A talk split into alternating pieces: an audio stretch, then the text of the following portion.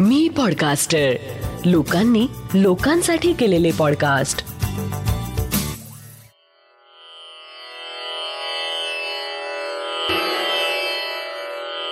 श्री गजानन महाराज की जय. श्री गजानन अनुभव ह्या पॉडकास्टचा आजचा एक्केचाळीसावा भाग आहे.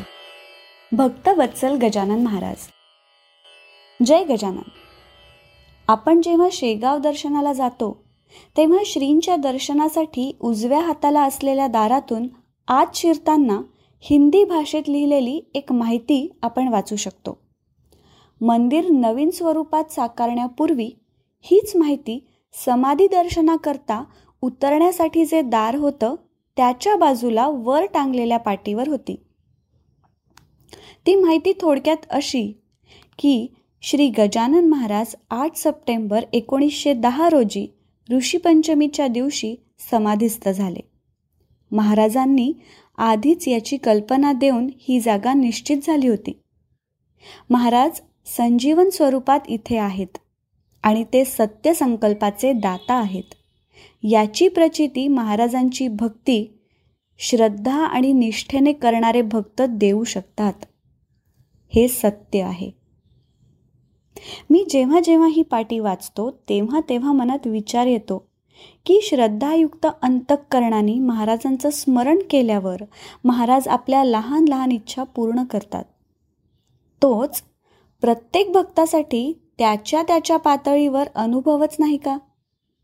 अर्थात कधीकधी असं होतं की एखादी गोष्ट महाराजांचं नाव घेऊन केली तरी ती आपल्या मनासारखी होत नाही.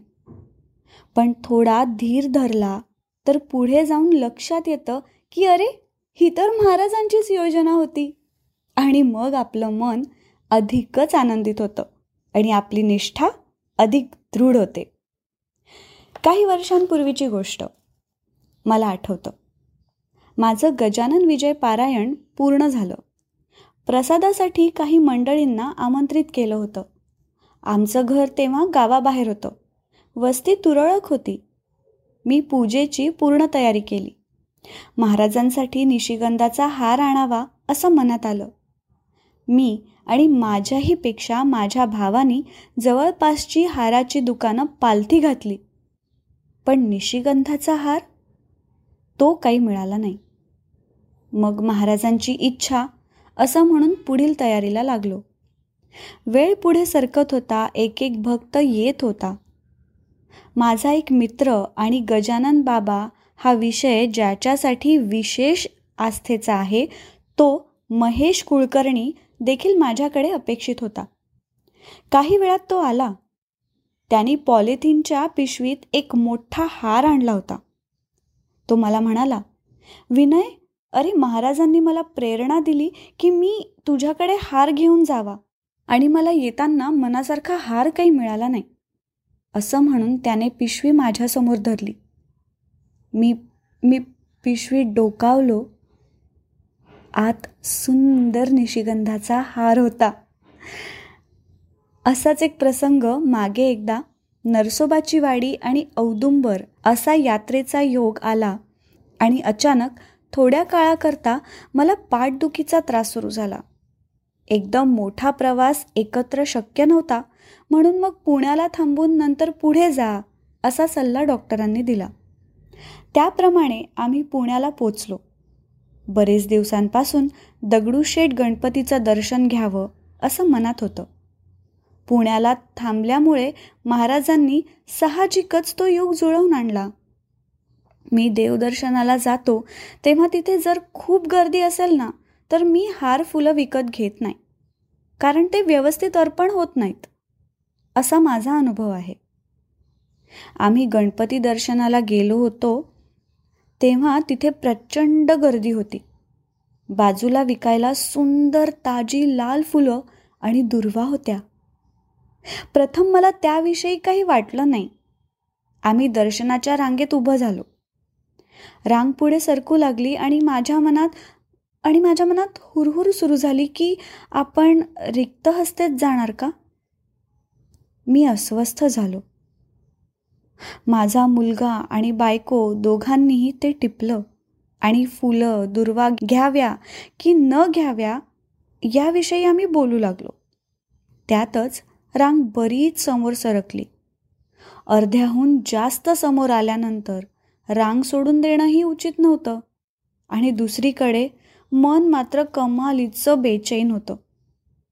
शेवटी गजानन महाराजांना हात जोडून म्हटलं आज मी मंदिरात फुलं अर्पण करण्याचा योग आहे की नाही तुम्हाच ठाऊक. आणि ओम श्री गजानन महाराज की जय असा मनातच उच्चार करून समोर चालू लागलो. पाचच मिनटं झाली असतील. दोन लहान मुलं कठड्याच्या बाजूने घाईघाईने त्या दोन चारशे गर्दीत नेमकी माझ्याकडे आलीत. त्यांच्या हातात सुंदर लाल फूल आणि दुर्वा होत्या. माझ्या पुढे हात करून मला म्हणाले आम्हाला उशीर होतो आहे. तुम्ही हे फुलं देवाला अर्पण कराल का? मी यंत्रवत हात समोर केला. माझ्या हातावर फूल आणि दुर्वा ठेवून दोन्ही मुलं निघूनही गेली. देवळात ती फुलं माझ्याकडून व्यवस्थित स्वीकारल्याही गेलीत. ही गोष्ट आहे एकवीस जून दोन हजार सतराची. माझ्या पाठदुखीमुळे पुण्याला थांबण्याचा आणि गणपती दर्शनाचा योग आला हे तर मला कळलं. पण शेकडो लोक तिथे असताना ती मुलं नेमकी माझ्याकडेच का यावी? याचं उत्तर अजूनही कळलेलं नाही. मात्र या सर्व संदर्भात विचार करताना वाटतं आपण महाराजांना किती वारंवार त्रास देत असतो? आणि महाराजही वारंवार भक्तांसाठी कृपासिंधू भक्तवत्सल ठरतात. पण असं वाटलं तरी मन पुन्हा पुन्हा महाराजांशी हितगुज करण्याचं काही सोडत नाही. मागे एकदा मी सलग एकवीस दिवसात गजानन विजय ग्रंथाची एकवीस पारायणं करण्याचं ठरवलं.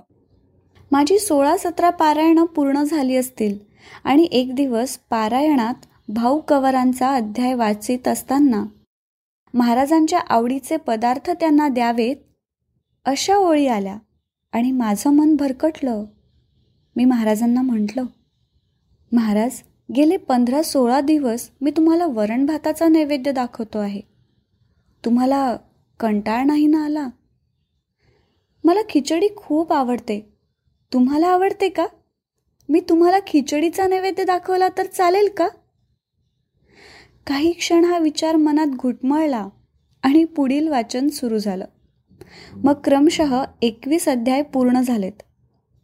आता नैवेद्य आरती आणि मग सगळ्यांनी प्रसाद घ्यायचा. नमस्कार करून पोथी समोर ठेवली आणि आईला म्हटलं आई नैवेद्य वाढून आण ग. आई समोर आली. पाहतो तर आईचा चेहरा उतरलेला. ती म्हणे अरे विनय चूक झाली रे बाबा. खरं खरं म्हणजे असं कधी होत नाही पण तुला काय सांगू? अरे आज कुकर लावताना डाळ धुवत होते तर कसं काय कोण जाणे? पण माझ्या हातून भांडं निसटलं आणि सर्व डाळ तांदूळाच्या पातेल्यात सांडली. मग काय करणार? आज मी डाळ तांदूळ एकत्र शिजवले बघ. त्यामुळे आज आज खिचडीचाच नैवेद्य दाखवावा लागणार. किंवा तुला चालणार नसेल तर मी पुन्हा कुकर लावते असं म्हणून आई थांबली. हे सर्व ऐकून माझे डोळे पाणावले.